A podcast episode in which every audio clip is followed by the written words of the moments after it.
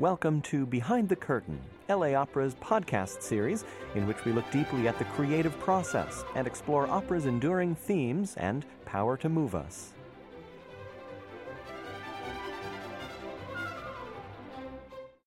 On this episode of Behind the Curtain, you'll be listening to a lecture on Giuseppe Verdi and La Traviata, presented in Spanish by critic Gerardo Kleinberg and graciously shared by the National Autonomous University of Mexico. Please note that some adult themes are discussed in this podcast. En este episodio de Detrás del Telón, escucharán una charla sobre Giuseppe Verdi y La Traviata, presentada en español por el crítico Gerardo Kleinberg y amablemente compartida por la Universidad Nacional Autónoma de México.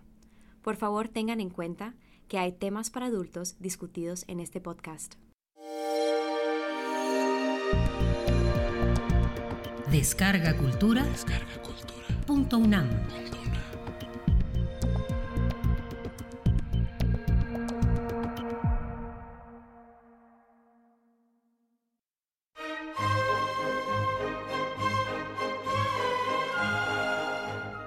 La Traviata. Giuseppe Verdi.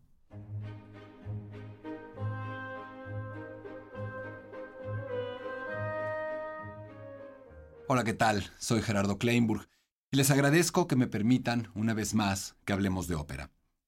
El día de hoy vamos a charlar acerca de uno de los títulos emblemáticos, de una de las óperas por antonomasia, La Traviata de Giuseppe Verdi.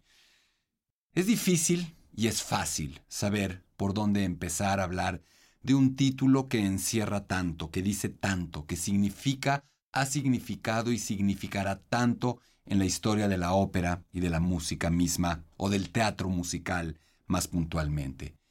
Pero un buen punto de partida será siempre hablar del personaje central, de esta mujer que a lo largo ya de tantos y tantos años, de tantas funciones, no deja de conmovernos como la primera vez. Violeta Valery. ¿Quién fue Violeta Valery? Para empezar a hablar de los orígenes de este personaje, tendríamos que remontarnos al ya un tanto cuanto lejano 1852 y trasladarnos a París, a un teatro en el que se está presentando, se está escenificando con un éxito atronador, una obra de Alejandro Dumas, hijo, La Dama de las Camelias. La Dama de las Camelias es ya una obra de teatro, decimos, exitosísima, con incontables funciones, pero que además proviene de una novela que literalmente se convirtió, como tantos títulos de este autor emblemático, en un auténtico bestseller teatral. Así es que Violeta Valery, el personaje central de la Traviata, tiene como su referente inmediato a Margarita Gautier, protagonista tanto de la novela como de la obra de teatro del propio Dumas hijo. Y a su vez tenemos que ir un poco más atrás para encontrar al personaje histórico, a la mujer de carne y hueso real a partir de la cual todo esto se genera, Alfonsina Duplessis, o, en estricto sentido, si nos apegamos a su acta de nacimiento, María Duplessis. María Duplessis fue una cortesana parisina que murió antes, muy poco antes de cumplir los 23 años, víctima de la tuberculosis. Hasta ahí parecería simple la historia, pero habría que empezar por puntualizar qué es, qué era, qué fue en ese momento una cortesana. No es tan simple como decir que nos referimos a una prostituta, aunque sin duda tenía un origen tal y aunque sin duda pudiera estarse prostituyendo a otro nivel. Una cortesana en aquel París, un personaje como tal, era una personalidad clave, ancla en la propia sociedad de su tiempo.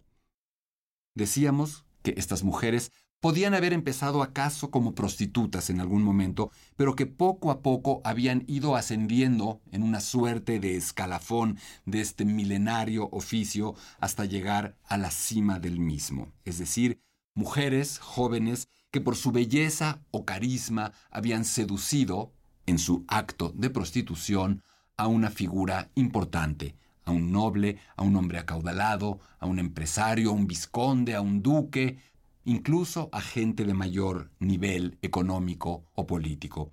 Estos hombres, habitualmente casados, habían sucumbido ante los encantos físicos, pero también, siempre también, de personalidad y carisma de estas mujeres, y habían hecho un acto bastante común a lo largo de la historia, tratar de arrancarlas de la sordidez del ejercicio de su profesión para tratar de llevarlas a un ámbito distinto. ¿Cómo? Generalmente poniéndoles un departamento, ofreciéndoles una renta mensual no pequeña y de esa manera garantizando una suerte de exclusividad de sus servicios. Hasta ahí parecería simple la historia, parecería irrelevante.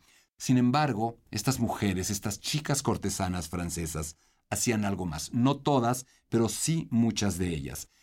En estos departamentos, en estas casas, en estas segundas casas que estos nobles les ponían, organizaban, decíamos algunas de ellas, una suerte de salón, de sitio de encuentro, de tertulia, de reunión, de gran vida social. Es decir, eran las primeras socialites que se conocieron. De ahí que el propio nombre, que el propio mote socialité provenga justamente de la lengua francesa y de ese momento en particular.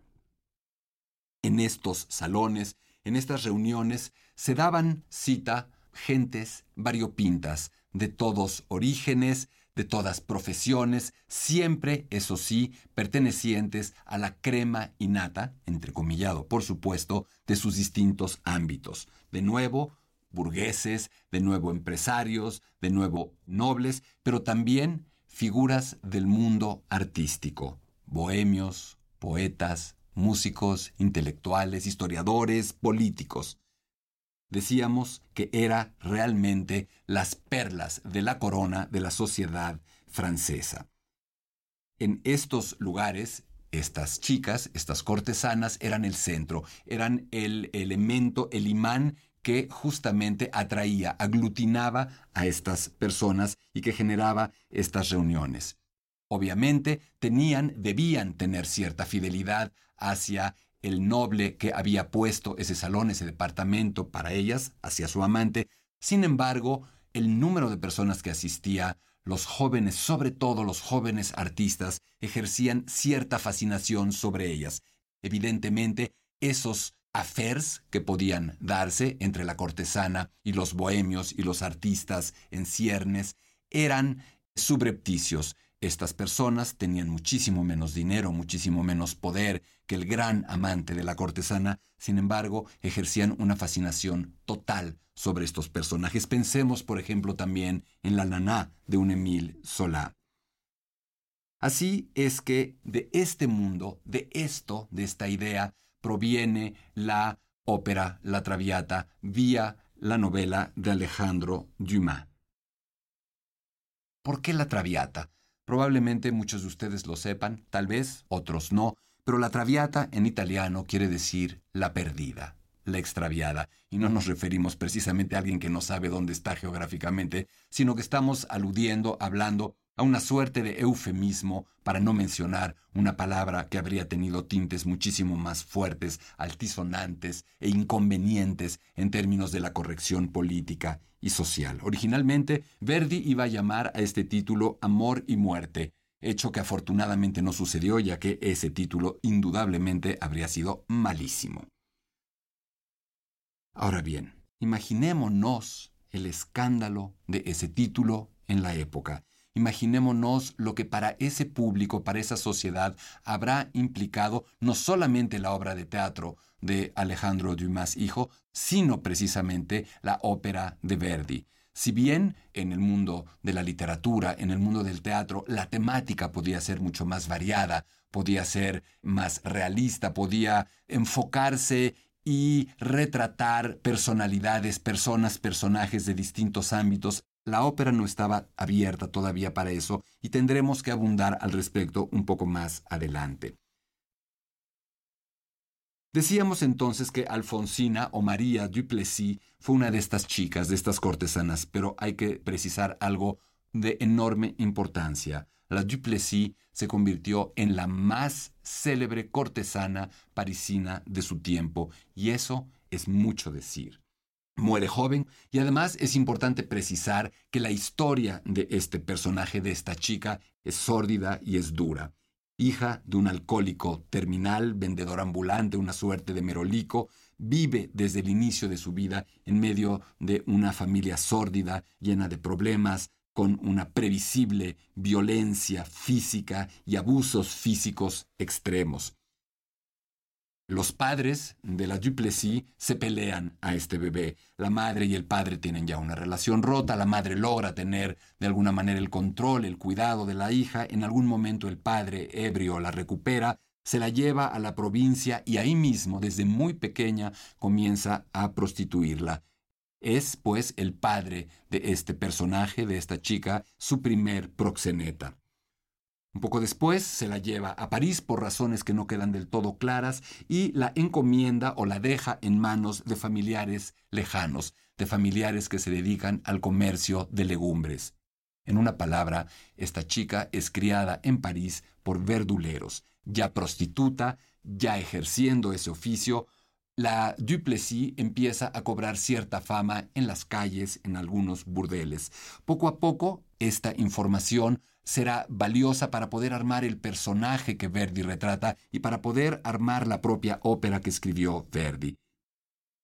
Decíamos que vive en gran pobreza, que ejerce a plenitud pero sola de manera independiente su oficio, hasta que de pronto sigue la historia de las otras chicas prostitutas que se tornan cortesanas.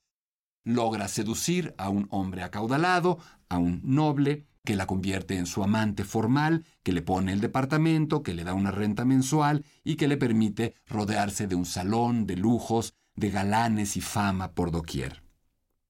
Margarita Duplessis alcanzó, decíamos, una celebridad enorme en el París de su tiempo, hasta tal punto que figuras de la talla de un Théophile Gautier, el gran poeta romántico, es uno de sus amantes. Hay otra historia que resulta fascinante, el viejo, el ya viejo y célebre Franz Liszt, enorme pianista, gran compositor, familiar político del propio Richard Wagner, sucumbe ante los encantos de esta joven pero ya enferma chica en algún momento. Y por supuesto, el que terminaría siendo a la postre su más célebre amor es el que le dio la inmortalidad, el propio Alejandro Dumas, hijo.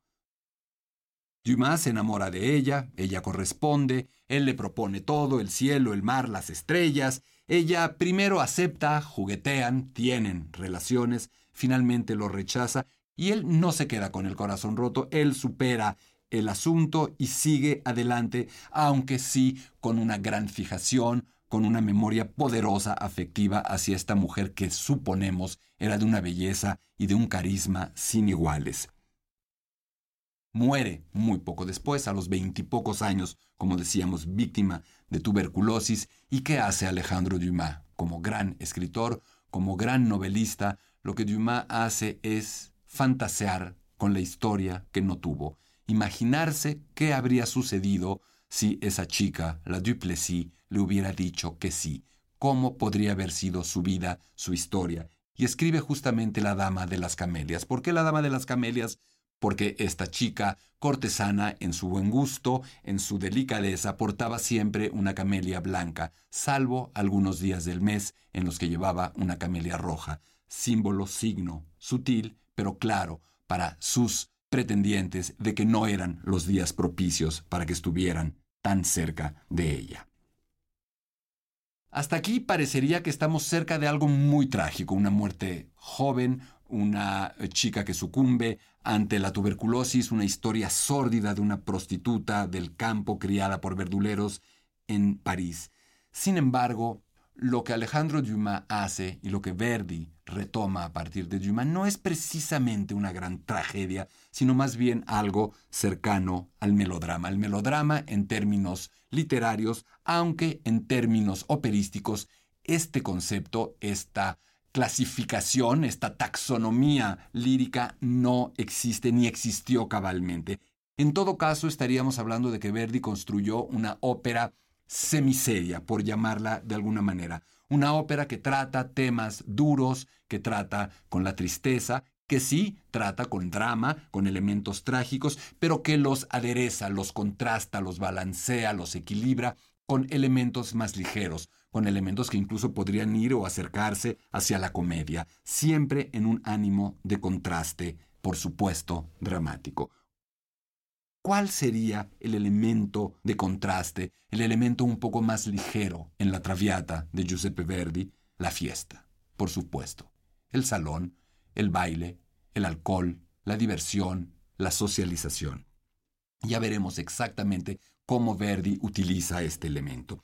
Pero tratemos de hacer un ejercicio y de convertirnos por un momento en aquellos espectadores que asisten el 6 de marzo de 1852 en el Teatro La Fenice de Venecia al estreno de la nueva ópera de Giuseppe Verdi, La Traviata. Cerremos los ojos y pensemos que estamos ahí y que el telón se levanta. Ya el título seguramente nos habría incomodado, La Traviata, sabiendo exactamente que se está refiriendo a una mujer de la vida galante, de la vida fácil. Pero el escándalo apenas estaba por comenzar y alcanzaría tintes enormes. ¿Por qué? Porque Verdi, en aquel momento, ese día en el Teatro La Fenice de Venecia, no les estaba hablando de reyes, de dioses, de semidioses, de guerras o de grandes gestas épicas, de inmensas traiciones, de alianzas heroicas. No. Verdi les estaba contando una historia doméstica. Un poquito, si echamos memoria, si echamos la vista todavía más atrás, a lo que en algún momento Mozart anunciara cuando al arranque de las bodas de Fígaro presenta a un sirviente y a una sirvienta midiendo un cuarto de servicio porque ahí van a colocar su cama para su noche de bodas, para estar juntos, para hacer el amor en casa. Decíamos, pues, que Verdi está sorprendiendo enormemente a ese público. De alguna manera, por jugar al budismo, les está hablando del aquí y del ahora de lo que les está sucediendo. En algún sentido, y no se logra cabalmente el día del estreno, veremos también por qué, es como si al levantarse el telón, lo que el público estuviera viendo es una suerte de espejo, una suerte de espejo que los refleja muy claramente. No tienen para dónde hacerse, saben que hablan de ellos, de su sociedad, de su tiempo, de sus prostitutas, de sus salones, de sus infidelidades, de sus sacrificios, de sus traiciones pequeñas, domésticas, pueriles, si se quiere. Y eso es una enorme novedad. En algún sentido, Verdi, el genial Verdi, está inaugurando o preinaugurando la enorme corriente o la relevante corriente de realismo operístico italiano, el llamado verismo. 50 años antes de que siquiera suceda, 40 años antes, Verdi de alguna manera abre ese camino. Incluso se está anticipando a lo que Georges Bizet haría unas cuantas décadas después con su propia Carmen, que es considerada por muchos el verdadero antecesor o referente inmediato anterior del verismo. A mí me gustaría apuntar en esta charla a que ese origen del realismo operístico me parece mucho más lógico, mucho más justo situarlo en esta ópera de Giuseppe Verdi. ¿Quién es Verdi en 1850? Es importantísimo entender quién está escribiendo esa ópera para entender lo que implica. No es cualquier compositor, no es un compositor más, no es un compositor novel que está haciendo sus pinitos con la primera ópera. Estamos hablando ya de probablemente el más famoso compositor de óperas del mundo, de su tiempo, el italiano más famoso sin lugar a dudas. Ser el compositor de óperas más famoso italiano de su tiempo no es tampoco cualquier cosa. Estamos hablando de que Verdi es el exponente del género artístico italiano por antonomasia, por exagerado, por disparatado que suene. Estamos hablando del más grande exponente de un género como podría ser en México el de los mariachis o como podría ser en Argentina el del tango, para tratar de dar un ejemplo de nuestro tiempo que pueda ser elocuente. Estamos hablando justamente del género de la actividad artística nacional esencial que da identidad al pueblo italiano, la ópera. Podrán muchos amarla, otros no amarla, no tiene ese carácter elitista que alcanzó tiempo después lamentablemente y que ahora poco a poco empieza a quitársele. Los italianos cantaban ópera, los italianos cantaban las arias que se escribían, los organillos, justamente los organillos, que eran de alguna manera los discos, entre comillas, de la primera época, de todo Verdi, reproducían, llevaban, registraban, conservaban, difundían la música de Verdi, sus áreas por toda Italia. Era el organillo precisamente, la bocina, el altoparlante operático que permitía a Verdi llegar a todos los rincones de un país que todavía no nacía como tal. Pero Verdi no es solamente este compositor, Verdi no es solamente este personaje emblemático en ese terreno, sino que estamos hablando de un personaje clave, definitivo en el proceso de la unificación italiana. En aquel momento, la península italiana, la península itálica, no era todavía la nación. Faltaba poco para que se consumara. Era una mezcla, era una conjunción de reinos, de ducados, las dos Sicilias, el Véneto, la Lombardía, la Toscana, etcétera, etcétera. Todas estas regiones que eran dominadas por austriacos, que sufrían los embates de los franceses, pero que justamente trataban de alguna manera de buscar una unidad contra este esfuerzo extranjero hegemónico que no cesaba de impedírselos. Las obras de Verdi, la música de Verdi, de una manera en algún sentido involuntaria, aunque Verdi sí fuera un gran entusiasta siempre del nacionalismo italiano y de la unificación italiana, decíamos que las óperas de Verdi se vuelven poco a poco cantos populares, cantos de unidad. Sabido es, célebre, universal, el hecho de que el coro vapenciero de su ópera Nabucco se convierte en una suerte de himno nacional, de proto himno nacional de la República Italiana que está por nacer. Obviamente Verdi está todavía, en el momento del Nabucco, escribiendo acerca de grandes gestas heroicas, pasajes bíblicos, en este caso se refiere al pueblo judío, se refiere a su defensa, a su voluntad de emancipación, de libertad. Es un coro que nada tendría que ver con la Italia que está por nacer, sin embargo, es adoptado como tal, es cantado por todos los italianos y se vuelve claramente en una suerte de himno. Pensemos también entonces en lo que debe haber sido ser Verdi en aquel momento. Verdi que es además ya no solo un nombre, no solo un gran compositor, no solo una figura cuya música se adopta para cantarle a la nación en cierne, sino estamos hablando de un hombre que se ha vuelto incluso un slogan político, un lema político y un graffiti que inunda las calles de todos esos reinos y todos esos ducados. La figura, el noble al que se trata de asociar o en torno del cual se trata de gestar la unificación italiana, será el rey Victorio Emanuel el espíritu a seguir, de alguna manera, la aspiración es que Victorio Emanuel sea el rey de Italia. Victorio Emanuel, rey de Italia. V I Verdi. Por lo tanto, cuando quieren decir viva Victorio Emanuel, rey de Italia, para camuflar este slogan o lema político, hablan de Viva Verdi. Escriben en los muros, en las paredes, en las calles, Viva Verdi. Imaginémonos entonces lo que habrá sido ser Verdi en ese momento, ese Verdi que escribe ya la Traviata. Imaginémonos las dificultades incluso que probablemente un sujeto que se sabe figura preeminente operística, que se sabe genio, que se sabe además emblema de la unificación del país que está por nacer, cómo habrá percibido su propia vida, su propio ser. Ese es el Verdi que escribe, se dice, yo lo dudo un poco, la Traviata en dos o tres meses. Seguro que lo escribe, que le escribe en un lapso inverosímilmente corto, pero además hace algo que es todavía más sorprendente. En un lapso de dos a tres años, entre dos y tres años, escribe su memorable trilogía central, Rigoletto, El Trovador y La Traviata. De alguna manera, estamos hablando de la cintura de su catálogo, del punto de inflexión, de esas tres óperas milagrosas providenciales que transforman a un grandísimo compositor de ópera en un genio inmortal.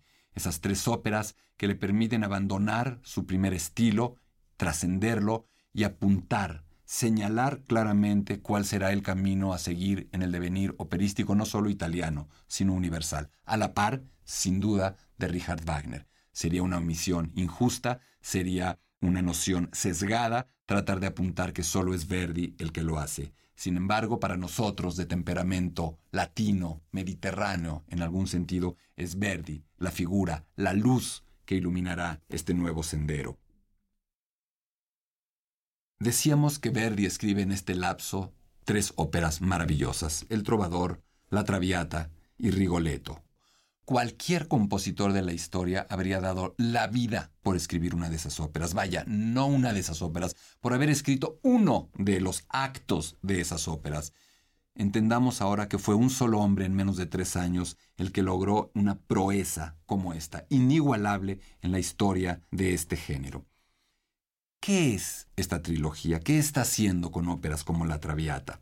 Verdi está empezando a hacer las cosas de otro modo. Es importante recordar que Verdi no es un intelectual, que no es un teórico, que no es un hombre de alcurnia, que no es un noble, que no es un tipo que ha nacido acaudalado. Verdi es un hombre del campo, es un hijo de campesinos, es un hombre de la tierra, es un hijo de las tradiciones, de la cultura popular de lo que sería Italia. Hablemos de Italia, aunque tenga cierto toque anacrónico el término al referirnos a la infancia de Verdi. Un hombre que ama las tradiciones populares, la música popular, la gente de su pueblo, que ama las costumbres, la comida de su tierra. Un hombre de la tierra. No es particularmente un revolucionario, aunque tenga tintes de esa suerte en el ámbito político y lo logre en el ámbito musical. Es un hombre que va logrando esto poco a poco. Verdi no dinamita el mundo de la ópera. Verdi no es un hombre que como Wagner se sienta y dice yo soy un genio, soy un hombre de una capacidad intelectual superior y voy a reformar esto, voy a transformarlo, voy a plasmar mis ideas operísticas y voy a cambiar toda la historia operística. No, no está pensando hacer eso.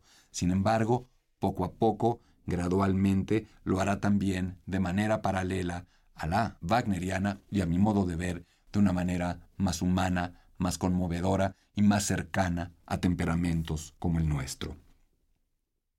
¿Cómo lo logra? ¿Cuál es el motor de este cambio que se activa en óperas claramente como la Traviata? El teatro. Es importante recordar que Giuseppe Verdi tiene toda la vida toda su larga vida, desde 1813 hasta 1901, un libro de cabecera, una Biblia, entre comillas, un libro que lo acompaña todas las noches y todas las mañanas, que lee en sus desvelos, que lee durante sus alegrías, sus tristezas, que no fueron pocas, sus triunfos, que sí fueron muchos. ¿Cuál es ese libro? No es un libro de teoría, no es la Biblia, no es un libro religioso, no es un libro de filosofía. Estamos hablando de las obras completas de William Shakespeare. Su libro de cabecera, su Biblia es Shakespeare. ¿Y qué es Shakespeare? Shakespeare es al menos dos cosas. Shakespeare es el compendio más extraordinario que un ser humano haya creado para retratar la condición humana. Todos los tipos, todas las tipologías de la condición humana, todos los conflictos concebibles entre los miembros de nuestra especie y por el otro lado es la Biblia del teatro, el deber ser del teatro, la obra cumbre, suma, irrepetible, inigualable del más grande dramaturgo que haya habido y vaya a haber jamás en la historia de nuestra especie, en la historia de nuestro planeta. Entonces, si Verdi tiene este libro, podemos entender que el verdadero propósito de este compositor y de este hombre italiano era hacer teatro. Desde mi perspectiva, los grandes compositores de ópera, las grandes óperas, son aquellas que resultan fieles al origen del género, el teatro, el teatro griego, el drama, el conflicto dramático, la escenificación creíble, verosímil. Una de las frases célebres de Giuseppe Verdi fue ritorna al antico e sarai moderno. Regresa a lo antiguo y serás moderno. En algún sentido, este regresar a un espíritu verdaderamente teatral y dramático en la ópera, es decir, acercarse de nuevo a los orígenes del género en 1580-90 en Florencia, parecería regresar al pasado. Sin embargo, como dice la frase de Verdi, lo está convirtiendo en un moderno. ¿Por qué está haciendo esto Verdi? ¿Qué le pasa a Verdi? Verdi, en este afán, en este esfuerzo ideal de teatralidad, empieza a darse cuenta de que el llamado código rossiniano o código Rossini ya no le funciona, no cuadra con sus aspiraciones. Esta ópera reticulada, perfectamente en dúos, arias, cabaletas, tercetos, concertantes, coros, no funciona, no tiene continuidad, no tiene verosimilitud dramática.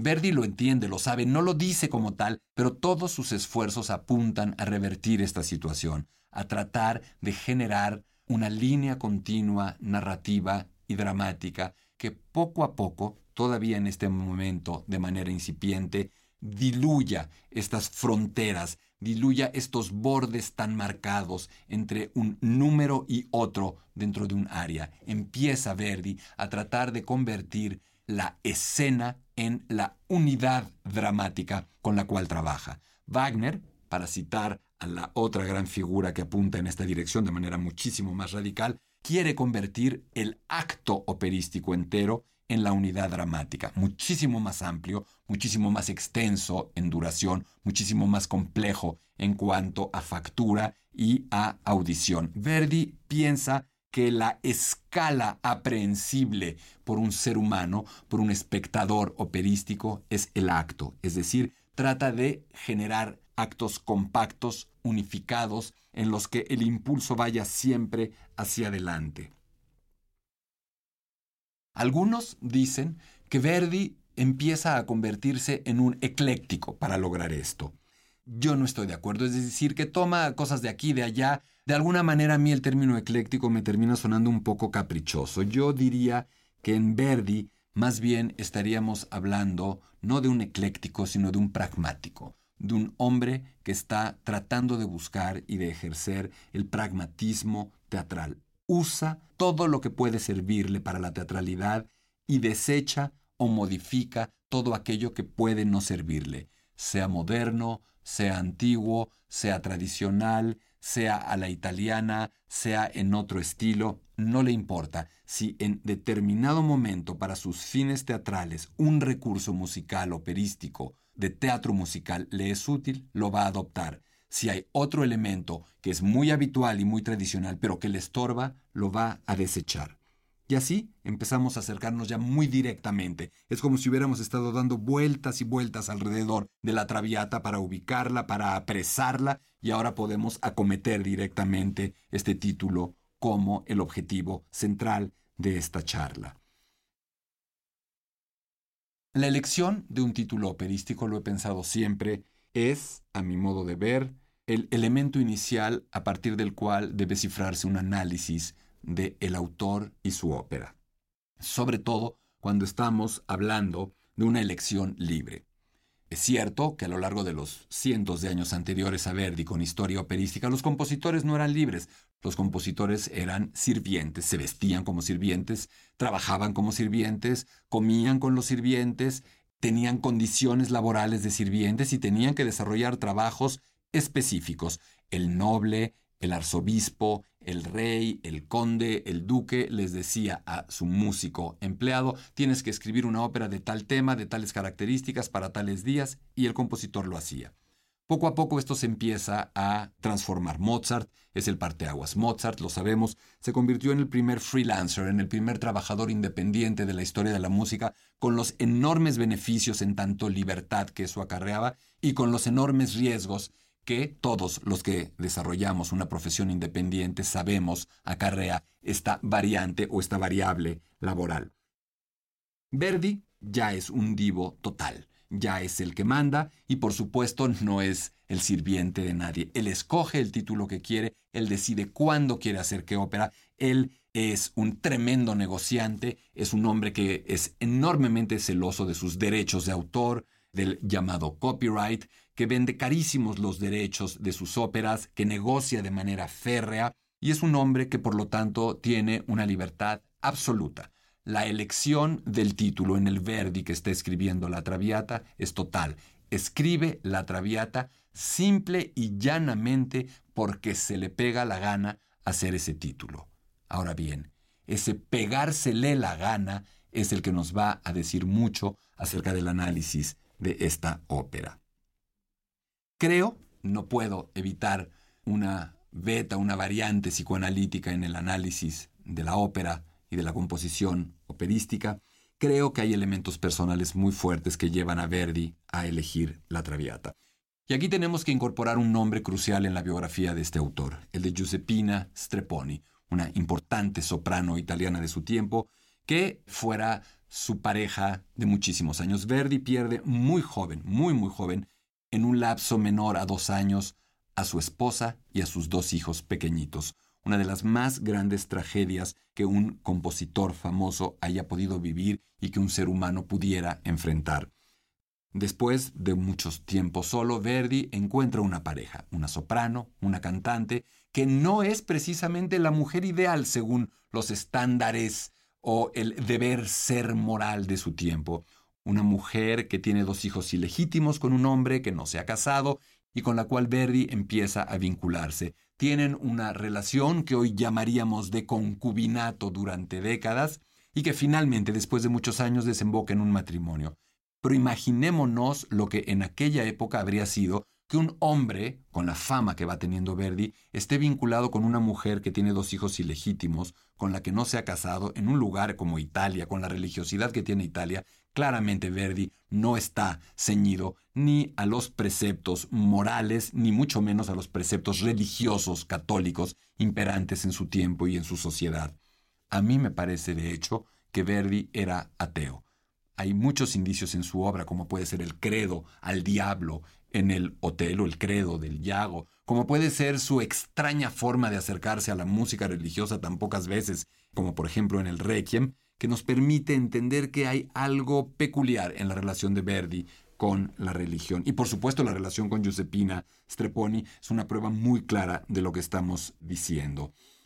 Es decir, está con una mujer que de alguna manera podría asociarse en algunos rasgos con la Dama de las Camelias, con Violeta Valery o con Margarita Duplessis, es decir, con la persona, personaje, novela, obra de teatro con la que se asociará su ópera. Cuando Verdi está en París, porque Verdi viaja frecuentemente con Giuseppina Streponi a París, van, por supuesto, al teatro a ver esta obra que está teniendo tal éxito, esta obra que escandaliza, fascina, seduce, atrae, asusta a todas las personas en Francia. Todos hablan de ella, muchos hablan mal, pero nadie deja de ver o de leer esta obra de teatro o esta novela. Claramente, cuando Giuseppina Streponi y Verdi vieron esta obra, algo debe haberse movido en ellos. Yo me podría imaginar que se vieron con complicidad, con incomodidad, entendiendo, sobreentendiendo que esa obra, que esa temática en algún sentido podía tocarlos. Inmediatamente después de ver esa obra de teatro, Verdi decidió que ese era su siguiente título y estoy convencido que Giuseppina Streponi tuvo algo que ver también con la elección. ¿Por qué está tanto en Francia y en París Giuseppe Verdi? Porque sus óperas son un éxito inmenso ahí, porque gana muchísimo dinero, porque la llamada Grand Opéra francesa, este estilo tan grande con ballets de ópera en Francia, necesita un compositor como Verdi, le encargan óperas, le piden que traduzca óperas suyas al francés, le pide que adapte sus óperas italianas un poco a este estilo de gran ópera francesa, con los ballets necesarios, y Verdi, literalmente, por un billetote, acepta gustosamente. Entonces Verdi de alguna manera se siente atraído por Francia, pero también hay cosas que no le gustan de Francia. Es imposible pensar que el Verdi que está en París en aquella época no asiste a los salones. Sin duda asistió a los salones literarios, a los salones bohemios, a los salones de más de una cortesana, indudablemente. Y Verdi, que no se asustaba, que vivía una vida para muchos licenciosa, era, como dijimos hace un momento, un hombre del campo, un hombre tradicional, inteligente, con mente abierta, cosmopolita, pero con esta dualidad de alguna manera. Por lo tanto, París le resulta atractivo y repulsivo, seductor e incómodo, aspiracional en algún sentido y negador de su verdadera esencia. A mí me parece que la propia Violeta, el personaje central de la Traviata, confirma lo que estoy diciendo palabra por palabra cuando en algún momento habla de que está sola, perdida, abandonada en ese sobrepoblado desierto al que llamamos París. Y ese desierto sobrepoblado al que se llama París es una fiesta. La fiesta está presente todo el tiempo, como lo va a estar también en la Traviata. La fiesta es emblemática para París y será emblemática también para la Traviata. En algún sentido no es solamente un lugar en el que se reúnen personas a divertirse, es una suerte de gran escenario de la condición humana, de la conjunción de condiciones humanas, de los conflictos. Sí, la fiesta es diversión, sí, libertad, libertinaje, pero como todos sabemos, la fiesta, el antro, es también un lugar peligroso, un lugar en donde suceden cosas que no son lindas, un lugar justamente donde convive lo más ligero, lo más banal, con la tragedia, el dolor humanos. Incorporemos otro elemento al Verdi o al contexto verdiano que está escribiendo la Traviata, pero ahora fuera de Francia, en Italia. Hablábamos mucho de la unificación italiana. La unificación italiana está en una etapa ya mucho más desarrollada, casi ulterior. Ya no es tan explosiva, ya no tan violenta, ya no tan llena de ideales, romanticismo, heroísmo, juventud impulsiva contra los austriacos. Ahora tenemos un momento más político. Es el momento en el que Cavour, un político italiano de origen francés, gran diplomático, termina de consumar junto con Manzoni y Garibaldi la unidad italiana. Estamos hablando de un hombre mucho más pragmático, político, que ejerce el cabildeo, que negocia, diplomático, que se la pasa de un lugar a otro, de salón en salón también, negociando, haciendo política de otra manera. Verdi se va transformando también y se adhiere a esa actitud. Ya no estamos hablando de un niño, de un joven, estamos hablando de un Verdi de casi 40 años. Estamos en 1852. Verdi nació en 1813, decíamos, murió en 1901. Ya no es el chavo idealista de Nabucco. Ahora es un hombre, un hombre maduro, un hombre famoso que, decíamos, se asocia con esta manera de ver la política o los esfuerzos de unificación italiana y estoy convencido de que este cambio de actitud se refleja también en la elección de este tema. Es decir, cuando estaba más involucrado con la parte romántica y bélica y épica, sus temas operísticos van por ahí. Ahora está más en la variante de la negociación, de la diplomacia, de las reuniones, de los salones, y justamente eso lo acerca a la Traviata. Hay un elemento más que tenemos que abordar para hablar de esta ópera. A mi modo de ver, la Traviata se trata de una sola cosa. La Traviata podría haberse llamado El sacrificio. Esta ópera, desde mi perspectiva, es una ópera que nos cuenta la historia del sacrificio de una mujer. La Traviata es un ejemplo supremo de cómo alguien puede sacrificar lo que desea, lo que quiere, lo que anhela, lo que ha soñado toda su vida por lo que considera será el bien ulterior el bien mayor del propio ser al que ama, aunque implique este proceso perderlo, dejarlo, sacrificarse. Decíamos, pues, creo que con estos elementos tenemos ya, de alguna manera, las coordenadas básicas para entender la Traviata. Dijimos en su momento, al principio de esta charla, que el estreno de este título fue un desastre absoluto. Explicar este desastre es terminar de explicar la Traviata. ¿Por qué? Porque si bien el público se escandaliza, si bien se siente reflejado en el escenario, La Traviata no se estrenó como Verdi la escribió. ¿Por qué? Verdi se tomó una libertad extrema, ahí sí, completamente revolucionaria para su tiempo. El libreto original, tal y como lo encomendó, el título original, las instrucciones precisas de Verdi para hacer esa ópera, era que la gente, los actores, el coro, los protagonistas, debían vestirse como la gente de su tiempo, como la gente que iba a ir al teatro, es decir, no de época, sino, como se dice en el argot teatral, de calle, vestidos a la usanza del presente. Decíamos que la ópera sucedía aquí y ahora, o ahí y entonces, para ser más precisos, y eso sí que es una gran novedad. Pero no sucede, ¿por qué?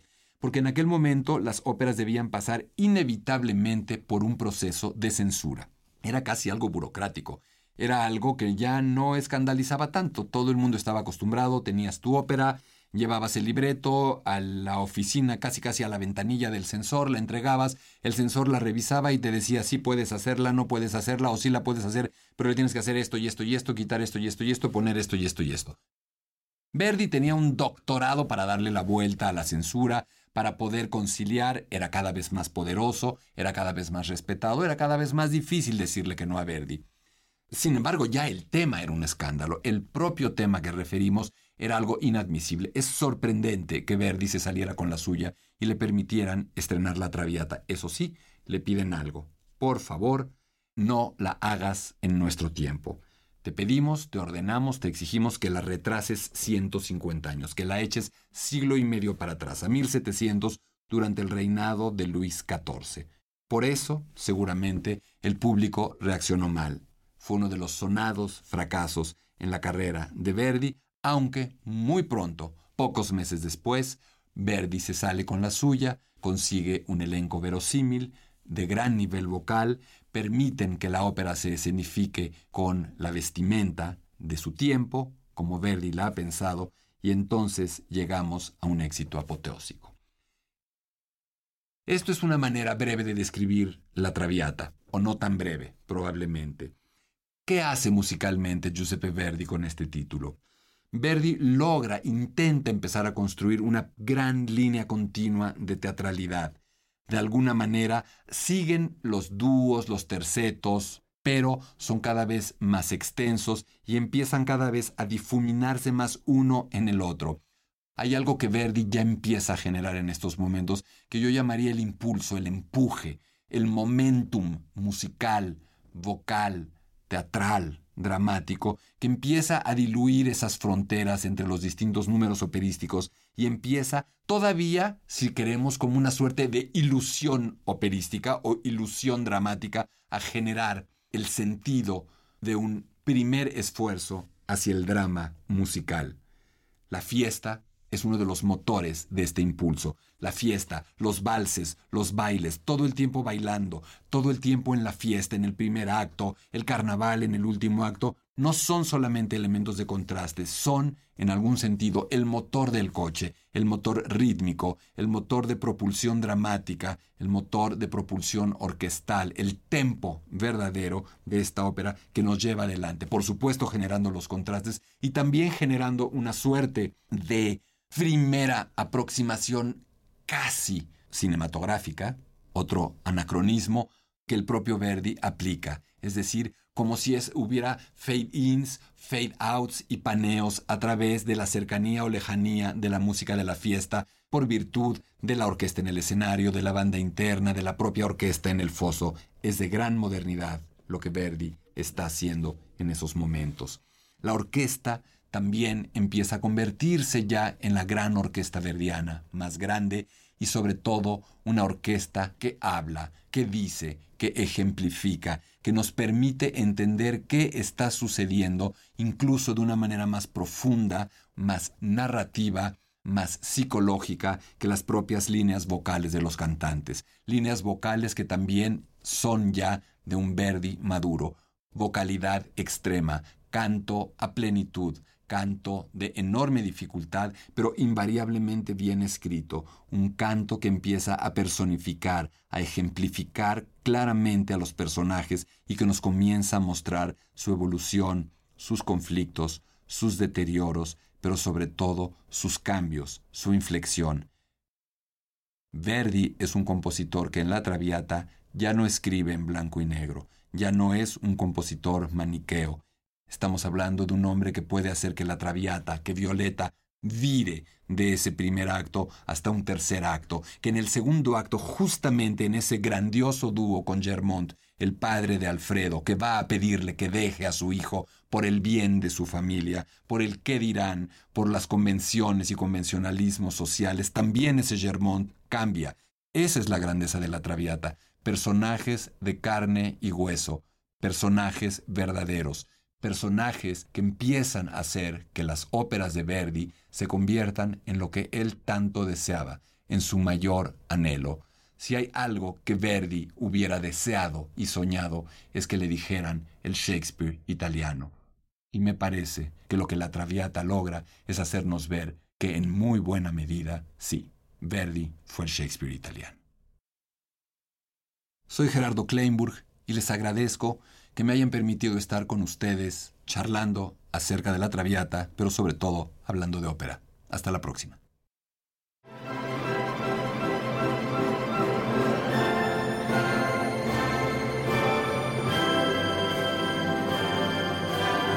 You've been listening to LA Opera's Behind the Curtain. Thanks, and see you at the opera.